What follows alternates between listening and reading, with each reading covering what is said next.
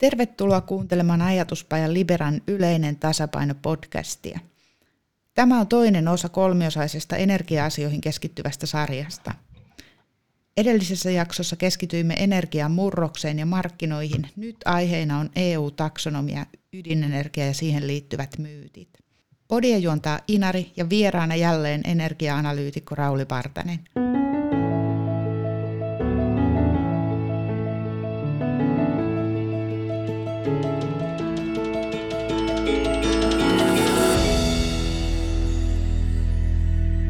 Kertoisitko lyhyesti vielä, kuka olet?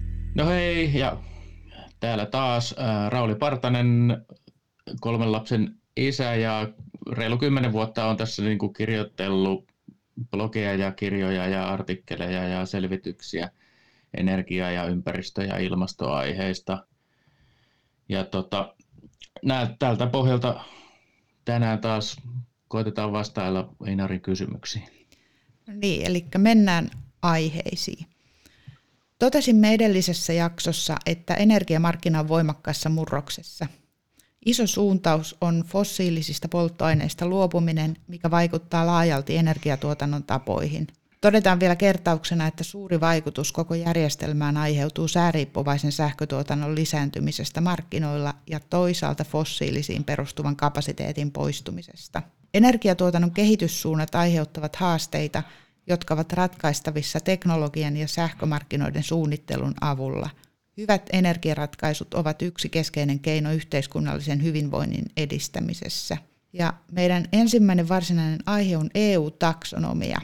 Yksi osatekijä ratkaisujen kehittämisessä on tämä taksonomia ja lyhyesti sanottuna se on EUn kestävän rahoituksen luokittelujärjestelmä – Kyseessä on työkalu, joka auttaa sijoittajia ja yrityksiä sekä EUn jäsenvaltioita suunnittelemaan ja suuntaamaan rahoitusta vähähiilisten ja resurssitehokkaiden yhteiskuntien siirtymää edistäviin toimenpiteisiin. Taksonomian tarkoitus on siis luoda unionin laajuinen yhteinen järjestelmä, jonka perusteella sijoituksia voidaan kohdentaa. Luokittelun on tarkoitus siis parantaa yritysten mahdollisuuksia kerätä rahoitusta investoinneilleen kohti hiilineutraalia taloutta – Rauli, kertoisitko sä tarkemmin, että mistä taksonomiassa on kyse ja mitä se tarkoittaa erityisesti energia-alan kannalta? No toi oli kyllä ihan, ihan hyvä yhteenveto, minkä, minkä tuossa laitoit tulemaan, mutta otetaan tällainen niin ehkä sitten se tosimaailman keisi, keisi tähän, että jos mä oon vaikka jonkun rahoituslaitoksen tai rahaston tämmöinen salkunhoitaja ja, ja mun asiakkaat soittaa mulle päivittäin, että nyt me, mä haluaisin niin kuin siirtää enemmän rahoja niin tämmöisiin vastuullisiin ja, ja ympäristön kannalta niin kuin suotuisiin investointeihin. Ja sitten mä rupean tutkimaan rahastohoitajana, että mitä nämä tällaiset voisi olla. Niin kaikkihan huutaa tietysti käänpojat poikana, että, että juuri heidän, heidän kohteensa on kestävää ja ympäristöystävällistä ja sitä ja tätä ja tota. Mutta että, että miten se niin kuin määritellään, niin se on, se on sellainen aika armoton tilkkutäkki ja, ja sisältää paljon, paljon jargonia ja, ja kukin rahasto sit määrittelee tämmöiset kestävät rahoituskohteensa hieman eri lailla. Joten nyt EUlla oli tässä, tässä tämmöinen hyvä, hyvä tarkoitus, että, että luodaan semmoinen luettelo, jossa on tietyt perusteet näistä ympäristöystävällisistä aktiviteeteista. Eli, eli siellä on muutama, muutama keskeinen kriteeri, mitä, mitä pitää sen täyttää. Esimerkiksi, että on, on vähäpäästöistä ja, ja ei haittaa vesiekosysteemeitä ja jätehuolto on kunnossa ja, ja, ja niin poispäin. Eli luotiin tämmöiset kriteerit ja, ja sitten alettiin laittaa erinäköisiä aktiviteetteja. Eli tämä ei ole pelkästään niin kuin välttämättä niin kuin investointi, vaan voi olla myös niin kuin muuta toimintaa. Alettiin laittaa siihen niin kuin luetteloon. Ja energia, sehän on kaksi kolmasosaa meidän, meidän ilmastopäästöistä tulee suoraan niin kuin energian tuotannosta ja käytöstä, eli se on sitä kautta jo suoraan niin kuin tosi iso osa tätä taksonomiaa. Miten näetkö sä tämän taksonomian tehokkaana keinona edistää hiilineutraalia taloutta? No siis ilman muuta, ilman muuta jos se niin kuin, koska toi on ihan oikea ongelma, että, että, että ne on tosi häilyviä ja vaihtuvia nämä, nämä kriteerit riippuen rahastoista ja toisaalta me halutaan, että rahastot siirtää niin kuin varo, varojaan ja rahoitustaan niin kuin ympäristön kannalta kestävämpiin ja ilmaston kannalta kestävämpiin kohteisiin. Mutta toki siinä on niin kun taustalla pitää olla se oletus, että, että se itse taksonomia ja, ja sen niin kun nämä perusteet ja kriteerit on, on tehty niin kuin tieteeseen pohjautuen ja, ja niin kuin teknologianeutraalisti ja, ja sillä ettei se ole vaan silleen fiilispohjalta, että mun mielestä toi on kiva aktiviteetti ja toi toinen on tyhmä aktiviteetti, niin toi toinen pääsee ja toinen ei pääse. Et, et mehän voidaan ratkaista tämä ilmasto-ongelma ainoastaan niin kuin luottamalla ja tekemällä semmoisia toimia, mitkä on oikeasti niin kuin todistetusti tehoaa siihen, ei vaan, ei vaan semmoisia, mitkä meidän mielestä olisi, olisi hyviä ja kannatettavia. Euroopan komissio on hyväksynyt EUn kestävän rahoituksen taksonomiaan liittyvän lakiesityksen, mutta esitys on otettu Suomessa kahtalaisesti vastaan. Sitä koskeva lakiesitys on toisaalta takaisku, sillä komissio jätti ydinvoimaa koskevat rahoitusnäkemät auki. Ongelmana on se, että kaikki ilmastoystävälliset energiamuodot eivät näytä olevan samalla viivalla komission arvioinnissa. Esimerkiksi vähähiilinen ydinvoima ei saanut kestävän energian statusta yksiselitteisesti, vaikka sen kestävyys olisi ollut ratkaistavissa samassa prosessissa muiden energiamuotojen kanssa. Komissio oli kuitenkin omassa tieteellisessä selvityksessään todennut sen kestävyyden, ja nyt edessä on ydinvoiman ajautuminen poliittiseksi kiistakapulaksi. Miltä tämä tilanne näyttää ydinvoiman osalta? Mikä tämä poliittinen tilanne on, ketkä siinä tappelee ja miksi? No, tämä tietysti saattaa olla, että tilanne on jo muuttunut siinä vaiheessa, kun, kun kuulija kuuntelee tätä podcastia lisää. Tällä hetkellä elää elää tosi voimakkaasti. Mutta jos otetaan ensin tuo viimeinen kysymys, että ketkä siinä tappelee ja miksi, niin siinä käytännössä varmaan tappelee niin kuin ydinvoiman vastaiset maat ja, ja siellä olevat poliitikot ja kansalaisjärjestöt, eli esimerkiksi Saksa ja Luxemburg ja Itävalta. He haluaa sulkea taksonomia tuon ydinvoiman pois taksonomiasta, koska eivät, eivät siitä tykkää, eivätkä pidä sitä niin kuin kestävänä investointina. Sitten taas toisella puolella on maat, kuten Ranska ja monet Itä-Euroopan maat, Puola, Suomi, jotka näkee ydinvoiman oleellisena osana puhdasta energiajärjestelmäänsä ja haluaa, että taksonomia on niin kuin tieteeseen nojaava teknologianeutraali dokumentti, joka sisältäisi sitten myös, myös ydinvoiman. Ja se nyt ei varmaan kenellekään tosiaan tule yllätyksenä, että, että tämä on noussut tämmöiseksi poliittiseksi kiistakapulaksi. Ja, ja siinä on riskinä, riskinä tavallaan se, että, että tämä ydinvoiman vastustaminen ja siitä kiisteleminen niin vaarantaa tai, tai väljentää tämän koko niin kuin ajatuksen tästä taksonomiasta tämmöisenä neutraalina. Sitten toisaalta niin kuin saksalaiset sanoo, että itse asiassa jos ydinvoima otetaan siihen, niin se väljentää ja pilaa koko taksonomian koska, koska sikäläiset rahoittajat eivät halua rahoittaa ydinvoimaa. Tosi nihkeä, nihkeä tota, tilanne, mutta että ilman muuta, jos, jos ajatellaan niin kuin ympäristön ja ilmaston kannalta, niin tämä niin kuin tämmöinen poliittinen kiistely ja ideologioiden kautta asia lähestyminen pitäisi niin kuin mun mielestä heittää romukoppaa ja ratkaista asia sen mukaan, että tasavertaisesti arvioidaan niitä kestävyyskriteereitä eri toiminnoille ja jos jokin toiminto sen täyttää, niin, niin sitten se kuuluu sinne taksonomiaan siitä huolimatta, että, että joku ei siitä tykkää tai pitää sitä huonona ideana. Mitä tämä poliittinen tilanne sitten tarkoittaa tuon ydinvoimatuotannon rahoituksen kannalta? No se on itse asiassa yksi tämä niin kuin iso riski tähän on liittyen on, on se, että tällä hetkellä kukaan ei oikein tiedä, että miten tuo taksonomia, tässä mä oon nyt seurannut sitä, sitä reilu kaksi vuotta, eli mä kirjoitin 2019 kesällä siihen alkuperäiseen ensimmäiseen versioon luonnokseen taksonomiasta, niin tämmöisen pitkän kommenttianalyysin ydinvoimaa koskien, niin, niin silloin sitä vielä freimattiin sillä että se ei olisi niin kuin mitenkään kauhean iso asia, että okei, että, että sit voi, voi niin kuin nämä taksonomiaan liittyvät asiat voi päästä joihinkin vihreisiin rahoituskohteisiin ja saada vähän matalammalla korolla ja ja näin poispäin. Et, et se ei niinku vaikuttanut ihan hirveän isolta, isolta asialta välttämättä silloin, mutta että nyt tämän niinku parin vuoden aikana niin ollaan huomattu, että se on itse asiassa paisunut tosi merkittävään rooliin. Eli, eli meillä on kaikki nämä elvytysrahastot koronan vuoksi ja, ja mikä tämä nyt on, Green New Deal, vihreän siirtymän rahastot, jotka on niin kuin valtavia määriä rahaa, jotka EUn jäsenvaltiot tulevat investoimaan – ja siinä on, kaikissa näissä on iso, isona taustaoletuksena, että, että iso osa pitäisi mennä niin kuin puhtaiseen aktiviteetteihin. Ja kuinka ollakaan, miten me nyt sitten arvioidaan näitä, niin sieltähän on helppo ottaa sitten, että no katsotaan, että kuuluuko se taksonomiaan vai ei. Eli sen sijaan, että se olisi vaikuttanut joihinkin muutamiin, muutamiin rahastoihin, se vaikuttaa satoihin miljardeihin niin kuin EUn jakamaa rahaa, että, että koska se on virkamiehelle sitten taas hirmo helppo vaan sanoa, että joo, siinähän säästää hirveän määrän työtä ja vaivaa ja, ja kiistelyä, sanoo vaan, että joo, että no nämä, nämä rahat myönnetään sellaisiin hankkeisiin, mitkä on niin taksonomian piirissä ja, ja that's it. Eli, eli se on niin kuin paisunut monella kertaluokalla tavallaan tässä, tässä ja, ja jatkossa se todennäköisesti tulee paisumaan yhä, yhä enemmän, sikäli mikäli tämä taksonomia niin kuin pääsee jossain määrin niin kuin vakiinnuttamaan asemansa, että se saadaan niin kuin maaliin asti niin sanotusti. Minkä takia tämä juuri ydinenergia on siinä kiistakapulana ja minkä takia se on tärkeää, että myös se saadaan sisällytettyä tuohon taksonomiaan? Tai että minkä takia sen tuotantoa pitäisi tukea vai mitä riskejä siihen mahdollisesti liittyy? No toihan ei ole varsinaisesti taksonomia suoraan niin kuin mitään tukea. Se on vaan sitä, että, että ohjataan rahastojen rahoja sellaisiin kohteisiin, mitkä on ympäristöystävällisiä ja auttaa esimerkiksi ilmastonmuutoksen hillinnässä. Se ei se ole niin sen varsinaisesti tukea, jos, jos niin kuin ajattelee, että ei sieltä niin kuin myönnetä mitään, mitään syöttötariffeja tai muuta tällaista. Et siinä toisaalta saa niin kuin halvemmalla korolla lainaa, mikä vaikuttaa etenkin ydinvoiman kohdalla tosi merkittävästi siihen niin kuin loppukustannukseen, koska hankkeet on isoja ja pitkiä, niin sitä korkoa ehtii siinä, siinä hankkeen aikana kertyä. Eli se korkotaso vaikuttaa todella, todella paljon.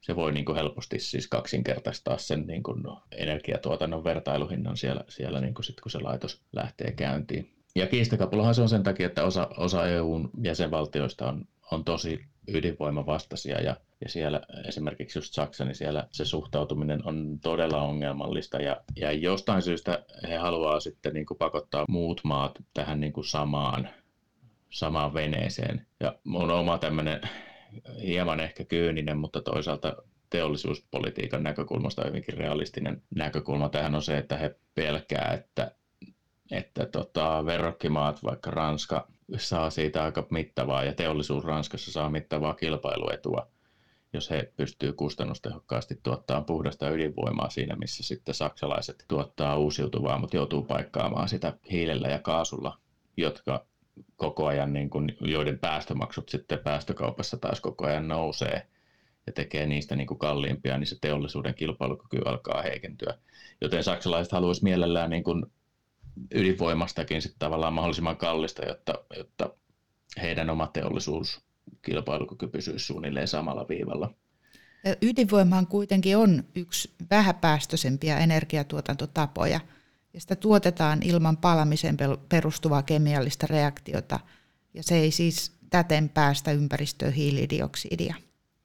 Ja kaikkeen ihmistoimintaan kuitenkin liittyy aina niin sanottuja elinkaaripäästöjä, ja niitä syntyy, kun esimerkiksi pidetään yllä fossiilisella energialla toimivaa infraa. Puhutaan ydinvoiman elinkaaripäästöistä, niin millaisesta mittaluokasta puhutaan? Ja sitten toisaalta myös tämä eri energialähteiden yhteydessä puhutaan myös energiatiheydestä, niin mitä sillä tarkoitetaan ja minkälainen tämä ydinvoiman energiatiheys on? No tavallaan toisiinsa vähän liittyviä juttuja, eli elinkaaripäästöihin kuuluu niin kuin sen infran rakentaminen, betoni ja teräs ja, ja rakennukset ja, ja toisaalta ydinvoiman kohdalla sitten uraanin, uraanin louhinta tai, tai liuottaminen maaperästä ja sen väkevöiminen polttoaineeksi, polttoaineen valmistus ja, ja sitten ennen pitkää polttoaineen loppusijoitus ja laitosten purkaminen. Ja kun näitä tällä luettelee ja sitten katsoo vaikka jotain Olkiluoto kolmosta, että kuinka massiivinen ja iso se on ja kuinka paljon sinne menee betonia ja terästä. Ja, että se vaikuttaa mittavalta sen takia, koska se itse laitos on mittava, eli se tuottaa todella paljon, todella suurella teholla tota, puhdasta energiaa ja, ja elinkaari on vähintään sen 60 vuotta, mutta se voi olla 80 tai 100 vuotta.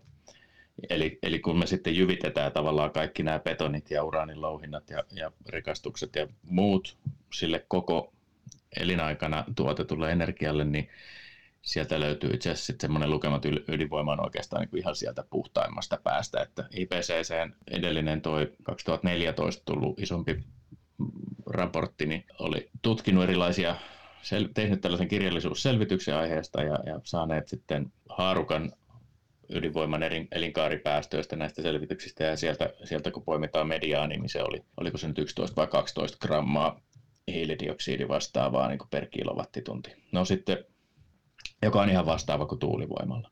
Ja, ja vissiin neljä kertaa pienempi, mitä siellä oli esimerkiksi aurinkopaneeleilla siinä, siinä selvityksessä, jotka nekin oli niin kuin paljon, paljon polttamista puhtaampia. No Vattenfall teki, olikohan se nyt viime vuonna vai, vai tämän vuoden puolella julkaisi tämmöisen ympäristövaikutuksen analyysin niin kuin niiden energiantuotannosta. Ja siinä he totesivat, että, että tota, heidän ydinvoimalansa Ruotsissa niin elinkaaripäästöt tulee olemaan, oliko se nyt kaksi ja puoli grammaa, eli vielä niin kuin neljännes, vaan, vaan niin kuin neljännes siitä IPCCn arviosta, johtuen tietysti siitä, että Ruotsissa esimerkiksi sähkö on, on ollut pitkään jo tosi puhdasta, eli tavallaan se elinkaaripäästö pienenee sitä mukaan, kun, kun energiajärjestelmän päästöt kokonaisuudessaan pienenee. No sitten tähän liittyy tämä energiatiheys, mikä liittyy myös tietysti ympäristövaikutukseen, niin, niin ydinvoimalaitokset on loppujen lopuksi tosi pienellä alueella toimivia ja paljon energiaa tuottavia. Eli niiden niin kuin jalanjälki on, on niin kuin pieni ja toisaalta myös niin kuin uraanissa siinä polttoaineessa sitä energiaa on ihan tosi tiiviissä muodossa, eli se on käytännössä, no se riippuu vähän, että, että minkälaisella teknologialla sitä, sitä ydinenergiaa tuotetaan, mutta 10 000 viiva, viiva miljoona tai parikin miljoonaa kertaa tiiviimmin kuin parhaissa fossiilisissa polttoaineissa, mikä on niin kuin se seuraavaksi paras. Sitä energiaa on niin tiiviisti, niin se tarkoittaa, että sitä polttoainetta tarvitaan tosi vähän. Eli meikäläisen elämänä aikana kuluttama energia, energia tota, mahtuu käytännössä, niin kuin, jos se tuotettaisiin kokonaan ydinenergialla, niin mahtuu joko mun taskuun tai, tai sitten reppuun riippuen vähän, vähän teknologiasta se niin kuin jäte, mitä siitä tulee. Toi oli hy- hyvä kuvaus. Perinteisesti ydinvoimalla, ydinvoimalla on tuotettu lähinnä sähköä, mutta nyt kehitteillä olevat uuden tyyppiset ja monenkokoiset ydinvoimalat mahdollistaa kuitenkin myös muiden energiapalveluiden tuottamisen. Ja sähkö on vain noin viidennes kaikesta kulutukseen menevästä energiasta. Niin mitä uusia käyttökohteita ydinvoimalla on ja soveltuuko ydinenergiat esimerkiksi datakeskusten energiatuotannon lähteeksi, että niille ainakin tulevaisuudessa tulee olemaan, tai ne tulee olemaan niin kuin iso osa-alue energiakulutuksesta. Joo, ydinvoimanahan tavallaan hyvä puoli on se, että, että se tuottaa lämpöä, tai se on hyvä ja huono puoli. Se tuottaa lämpöä, se, kun, kun uraani atomi siellä halkeaa, niin siitä vapautuu lämpöä. Ja tällä lämmöllä voidaan keittää vettä ja sille höyryllä pyörittää sitten turbiinia. Että se on se periaatteessa se periaate. Mutta niin kuin sanoit, niin sähkö on suunnilleen viidennes tällä hetkellä kaikesta kulutuksesta, niin kuin loppu, loppu, energian loppukäytöstä. Ja Suomessa se on vähän enemmän, 27-28 prosenttia tai sellaista, mutta globaalisti se on viidennes.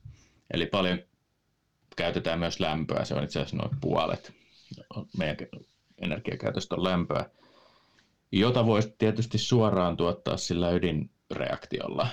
Eli ei tarvitse välissä muuttaa sitä sähköksi ja sitten ohjata vaikka, vaikka batterin lämmöksi, vaan että sä voisit suoraan tuottaa sitä, sitä lämpöä ja vaikka ohjata sen kaukolämpöverkkoon ja, ja lämmittää sillä niin kuin ihmisten asuntoja ja kiinteistöjä ja käyttövettä ja näin poispäin. Sitten puhuit noista datakeskuksista. No ne, ne tietysti on aika kovaa kasvava juttu, kun internet edelleen edelleen kasvattaa roolia meidän, meidän elämässä ja dataa tulee valtavia määriä, eli datakeskuksiakin tarvitaan. Niiden sähkön kulutus tulee, tulee kyllä tässä niin kuin lisäätymään, mutta nehän käyttää niin kuin periaatteessa lähinnä, lähinnä sitten sähköä. Eli ensin siihen pyörittämiseen ja sitten toisaalta niiden koneittensa jäähdyttämiseen. Itse asiassa tuo tuli siitä, siitä toisaalta mieleen, että tuossa tuli aiemmin esiin se, että nämä ydinvoimalat on hyvin massiivisia laitoksia, mutta sitten puhutaan myös modulaarisesta ydinvoimasta, että mistä siinä on kyse ja mihin se soveltuu, että käykö se esimerkiksi tämmöisten datakeskusten energiatarpeiden tuottamiseen? No joo, siis puhutaan nyt varmaan pienistä modulaarisista reaktoreista, eli SMRistä. Mä tykkään puhua vain ihan pienreaktoreista. Niitä on tosi monen sorttisia.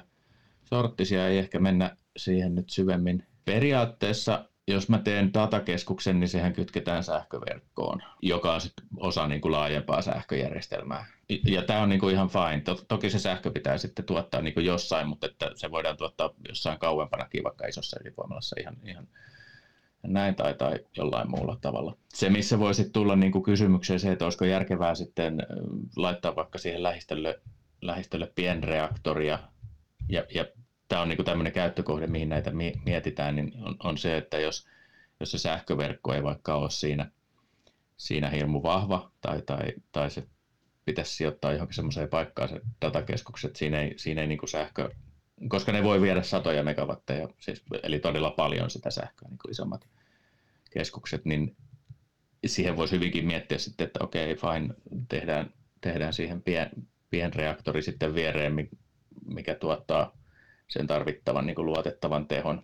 Toki se silti kytkettäisiin myös sähköverkkoon, mutta, mutta tämmöisiin paikallisiin kohteisiin näitä just on näitä pienreaktoreita mietitty, ja etenkin se ehkä tulee sitten sieltä lämmöntuotannon puolelta, että jos mulla on joku teollisuuspuisto tai laitos, mikä käyttää, käyttää höyryä, tuollaista kuumaa höyryä ja se tarvii sitä niin 24-7, eli ne prosessit on sellaisia, että niitä ei halua niin kuin jatkuvasti ajaa ylös ja alas ja näin poispäin, niin siihen voisi hyvinkin sit miettiä, että, että joku pienreaktori siihen tontille tuottamaan se höyry, koska sitä ei pysty toisaalta viemään pitkiä matkoja. Ja se ison, ison ydinvoimalaitoksen rakentaminen jonkun pienen pienehkön teollisuuspuiston tarpeisiin tässä on sitten niin kuin ihan, ihan niin kuin liian suuri projekti niin sanotusti. Mennään sitten meidän viimeiseen teemaan, eli ydinenergiamyytteihin.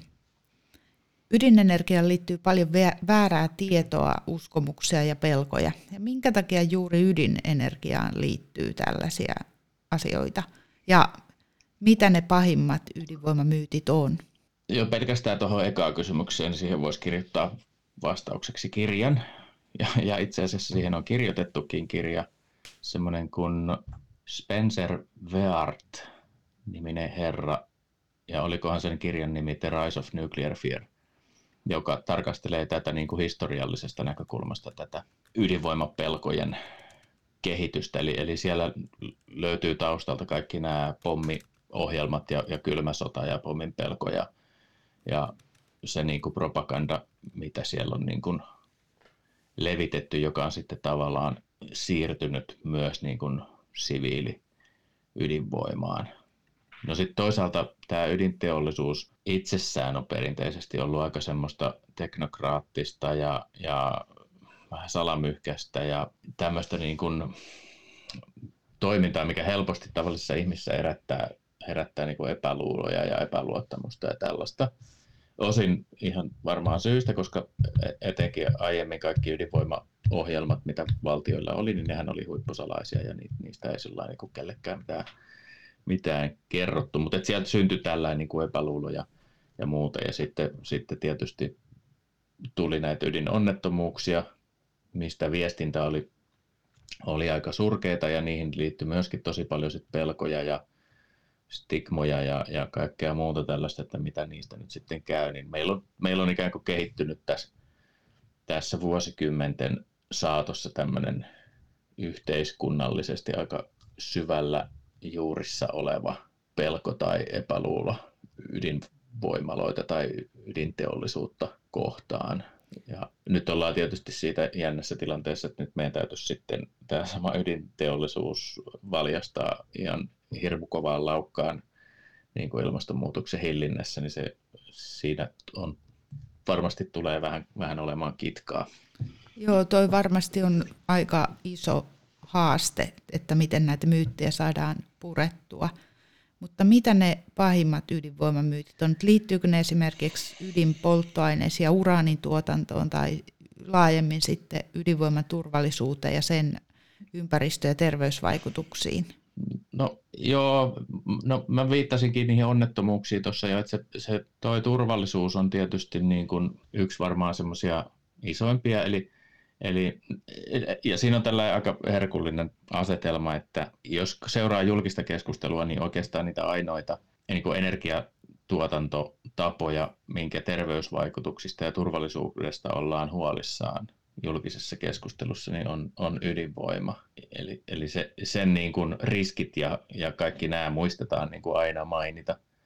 Mutta sitten jos katsotaan vaikka tilastoja, niin se on meidän turvallisin tapa tuottaa luotettavaa energiaa. Eli tässä on heti tällainen niin kuin täysin päinvastainen asetelma, että me ollaan eniten huolissaan siitä, mikä on itse asiassa eniten turvallista, mikä on vähän niin kuin kummallista. Ja se itse asiassa sitten, ironista kyllä, kun, kun me pidetään sitä tavallaan vaarallisena, vaikka se olisi turvallista, niin, niin johtaa siinä mielessä nihkeään tilanteeseen, että, että me sitten monet maat esimerkiksi just kieltää sen ydinvoiman ja sitten ne polttaa sen, sen sijaan vaikka kaasua tai, ja, tai kivihiiltä ja nehän on sitten niin kuin monia monia kertaluokkia niin kuin terveydelle vaarallisempia. Ja monesti no, sit... syntyy sellainen, sellainen käsitys, että tämä pelko on semmoisen pitkän kulttuurisen oppimisen tulosta, että siihen ydinvoimaan on liittynyt tietynlaista kielenkäyttöä, tietynlaisia diskursseja, tietynlaista kuvastoa, että mikä sitä on rakentanut sitten sitä, sitä pelkoa ja niitä käsityksiä, jotka joltain osin sitten voi olla virheellisiä. Kyllä, kyllä. Ja, ja itse asiassa tässä niin kuin syyttävä sormeni osoittaa myös, myös tota ydinteollisuutta. Että se on, niin kuin tuossa sanoin, niin se on ollut sellaista teknokraattista eli, ja, ja tosi insinööripainotteista, ja he itse ovat kommunikoineet lähes, lähes yksinomaan tästä niin kuin turvallisuudesta ja turvallisuusnäkökulmasta, mutta sitten jos, jos vähänkään miettii niin kuin ihmisten psykologiaa ja tällaista, niin niin itse asiassa jos sä koko ajan toistat niille, kuinka turvallista sun toiminta on, niin ainut mikä niille tulee siitä mieleen on se, että se on jotenkin vaarallista tai, tai että silloin joku, minkä takia toi koko ajan niin jauhaa mulle, kuinka turvallista se on. Että, että... Aivan. No, eli jos näitä myyttejä haluaisi purkaa, niin se ei voi tapahtua pelkästään tiedon avulla, mutta, tai osittain kyllä, mutta että minkälaista sen tiedon pitäisi olla, että mitä puolia siitä sitten tulisi painottaa? Niin, no tuossa on oikeastaan sitten se toinen, mitä teollisuus ja, ja ydinvoima akateemi, niin kuin akateeminen kenttä ja tämäkin on niin kuin, että kun he itse ovat tällaisia insinöörejä ja, ja tieteisiin ja numeroihin nojaavia ihmisiä, jotka katsoo, niin kuin, katsoo sen, sen numeron siitä ja, ja toteaa, että asia on näin, hyvä, tämä on turvallista, niin heillä on itse asiassa semmoinen heikkous siinä, siinä, että he ajattelevat, että kaikki muutkin ajattelee näin. Ja sitten se keino, millä tätä viestitään sitten tätä turvallisuutta ulospäin on, on niin kuin tällainen tunteettomia numeroita. No siitä on sellainen hauska kuva, että, että, tai kuvaus, että, että ne ajattelee, että, että ihmisillä on sellainen tyhjiö, että niillä ei ole tietoa. Ja sitten meillä on ämpärissä se tieto ja me kaadetaan se sinne ihmisiin ja sitten niillä ihmisillä on tietoa ja, ja niin kuin asiat muuttuu. Ää, ja tämä perustuu vähän siihen, että he itse on niin kuin tämmöisiä, tämmöiseen niin kuin loogiseen ja, ja numeropohjaiseen ja faktapohjaiseen tietoon perustuvia ihmisiä. Mutta se, se, itse asiassa se, se ongelma tulee siitä, että he ei ole sitten psykologiaan ja, ja ihmistieteisiin perehtyneitä ollenkaan, jolloin he ei ymmärrä sitä, että itse asiassa valtaosa ihmisistä ei omaksu uutta tietoa tällä tavalla mm. vaan, vaan niin kuin, no, no ensin, ensin pitäisi niin kuin luoda jonkinnäköinen yhteinen ää, tunne siitä, että, että jakaa jonkinnäköisiä arvoja sen, sen, sen ihmisen kanssa, kenen kanssa sä vaikka niin kuin keskustelet.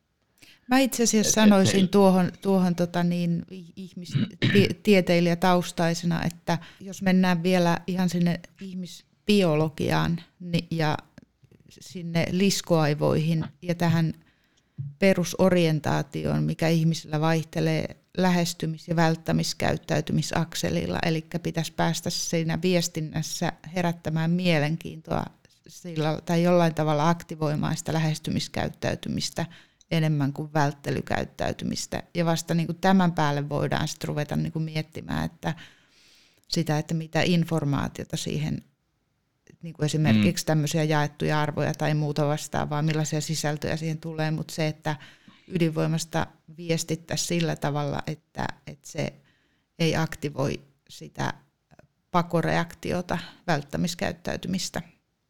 Niin, siis pitää rakentaa jonkinnäköinen luottamus sen, sen niin kuin viestin antajan ja, ja saajan välillä. Ja, ja sitten toisaalta toinen, toinen, mikä on niin kuin huomattu, niin on, on se, että ihmiset omaksuu uutta tietoa parhaiten niin kuin tuntemusten ja tunteiden kautta, ei niin kuin mahdollisimman kylmänä faktana, vaan, vaan tavallaan, että ensin, ensin sun pitäisi herättää joku tuntemus. Tai itse asiassa tar- jälkeen... tarkemmin niin kuin positiivinen affekti. Mieluummin positiivinen. Niin, niin.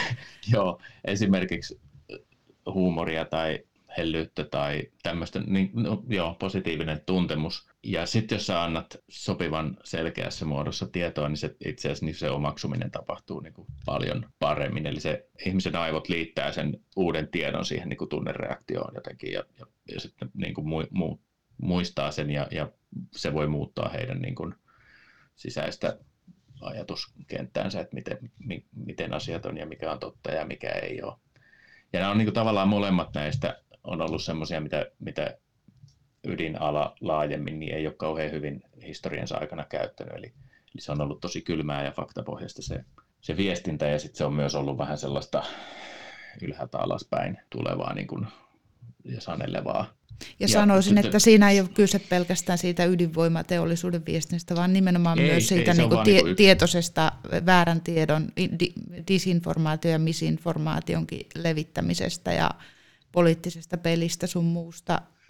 On, niin. on, joo. Toi oli vaan se niin kuin tavallaan, että miten, miten ydinvoimateollisuus itse on tätä niin kuin asiaa edesauttanut, että hehän on luoneet itsestään semmoisen ikään kuin kuvan tai, tai tahon, että jos, jos mä haluan tuntea epäluottamusta tai tämmöistä ärtymystä niin kuin järjestelmää kohtaan, niin ydinvoimasektori tarjoaa tosi hyvän kohteen sille olemalla sellainen kuin on, joka on tietysti osa heidän toimintakulttuuria ja toisaalta niin kuin tärkeä osa sitä, että ydinvoimaloita ei niitä voi ajaa turvallisesti niin kuin fiilispohjalta, vaan se pitää tehdä niin kuin faktapohjalta ja sen pohjalta, että mitä, mitä siellä tapahtuu. Mutta sitten just media ja, ja kaikki muut tällaiset, niin he on sitten myyneet juttuja ja klikkauksia ja lehtiä ja, ja muita kertomalla ydinvoimasta, mutta se kulma on sitten yleensä ollut just semmoinen negatiivisia tunteita herättävä, koska niillä myydään tutkitusti enemmän lehtiä ja klikkauksia vaikka mä itse olen numerotiedon ystävä ja pidän siitä, että asiat on selkeitä ja ehkä edustan sillä lailla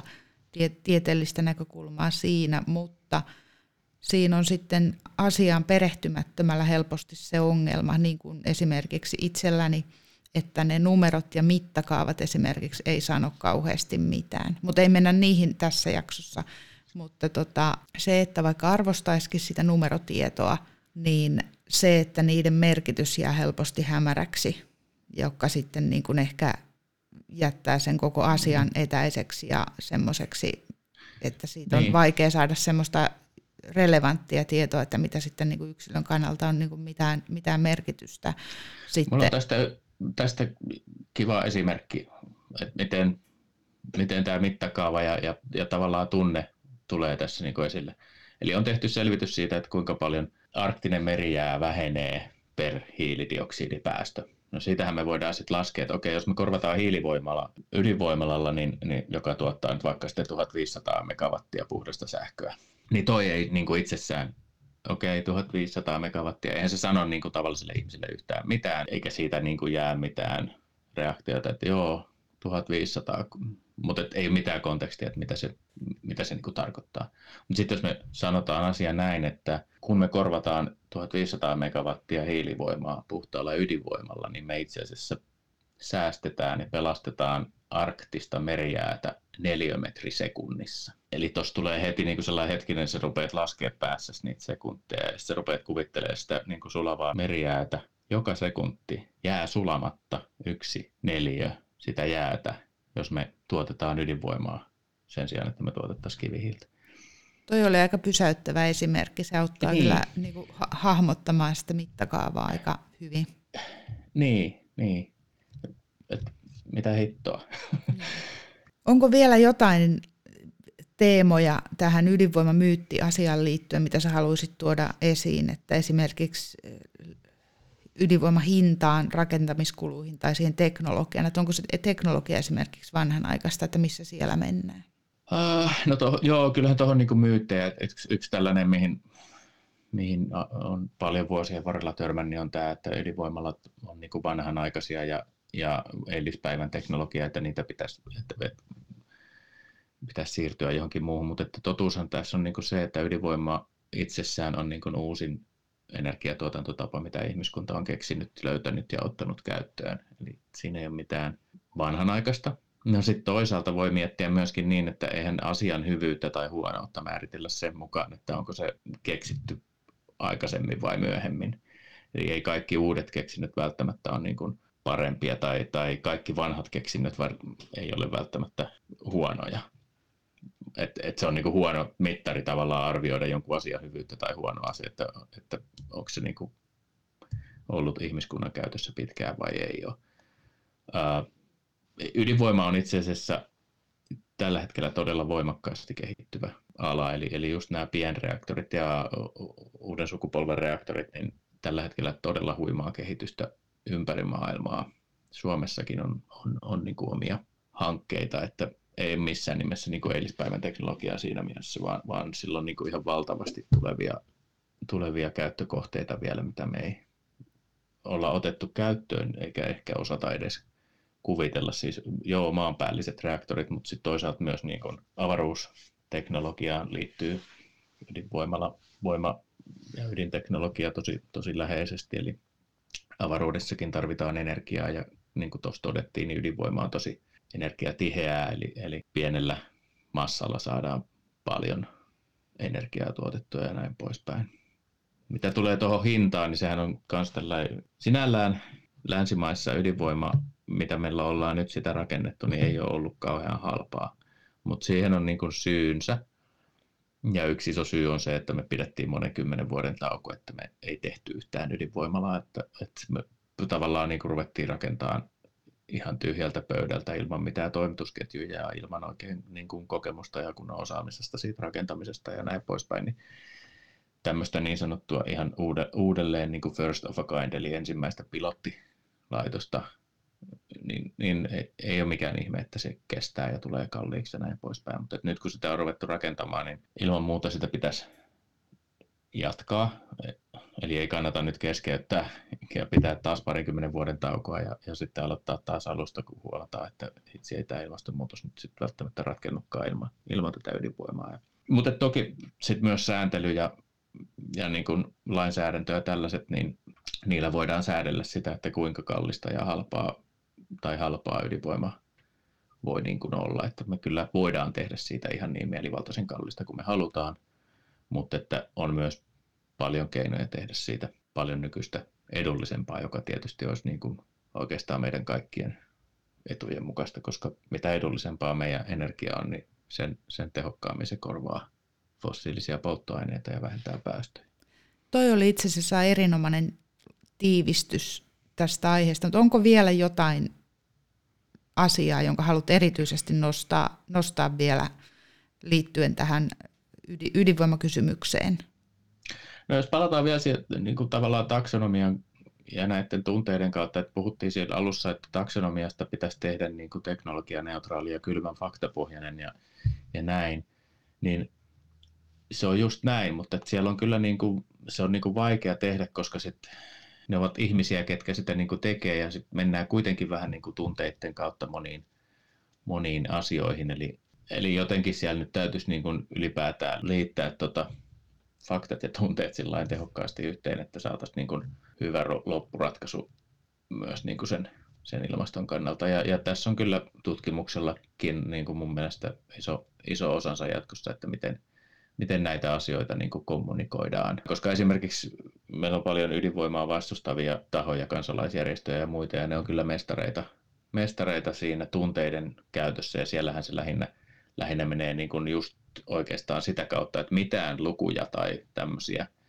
tiukkoja faktoja ei missään selvityksissä tai lausunnoissa anneta, vaan siellä annetaan pelkästään niin kuin pelottavia mielikuvia, pelottavia adjektiiveja ja annetaan ymmärtää ja annetaan sen kuulijan niin kuin täyttää itse niin kuin ne lauseet. Koska toki jos he rupeisivat suoraan niin kuin valehtelemaan lukujen valossa, niin sit siitä tulisi niin kuin palautetta. Mutta taktiikaksi on otettu nimenomaan se, että ei anneta oikeastaan mitään varsinaisia lukuja, tai sitten jos annetaan joku luku, niin annetaan semmoinen, mikä on tavallisille ihmisille täysin niin käsittämätön, että se ei, ei, ei niin kuin tiedä, mitä se tarkoittaa, mutta se vaan olettaa, että se tarkoittaa jotain hirveätä, että se on joku iso luku tai joku muu. Hyvä. Kiitos Rauli. Tämä oli siis toinen osa kolmiosaisesta energiateemaisesta podcast-sarjasta ja seuraavassa jaksossa teemana on energiatalouden iso kuva. Kiitos kuuntelijat. Antakaa palautetta ja käykää tykkäämässä. Vinkatkaa kaverille ja levittäkää linkkiä somessa. Kiitos. Kiitti.